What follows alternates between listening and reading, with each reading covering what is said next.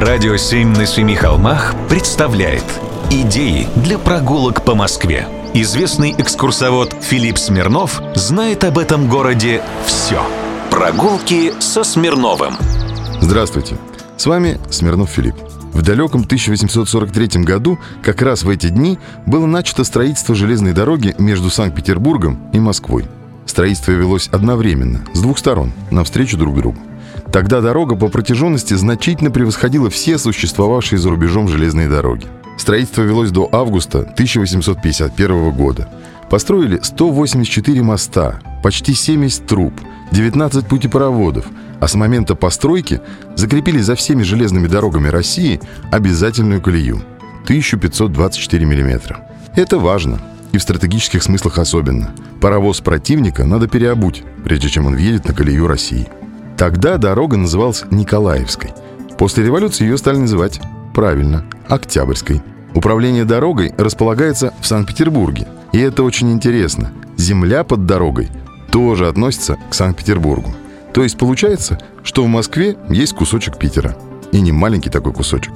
А еще сегодня Октябрьская дорога – это трасса длиной более 2000 километров от Мурманска до Москвы, и еще это 80 тысяч сотрудников – и часть этих сотрудников живет в ведомственных домах в Москве.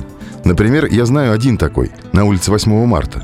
Диспетчерская у него, наверное, в Питере, поэтому состояние фасада и коммуникаций на соответствующем уровне. А еще в Москве есть прекрасная улица. Уверен, вы даже не догадываетесь, что есть такая в Москве, и что на ней есть достопримечательности. Улица называется «Улица линии Октябрьской железной дороги». Она рядом с локомотивным и линейным проездами. Тут рядом еще проходит МЦК – все это безобразие в Тимирязевском районе, рядом со станцией Петровско-Разумовская. Улица небольшая, всего-то полтора километра. Есть несколько пятиэтажек, заборы и пути, и станция постройки 1903-1908 года.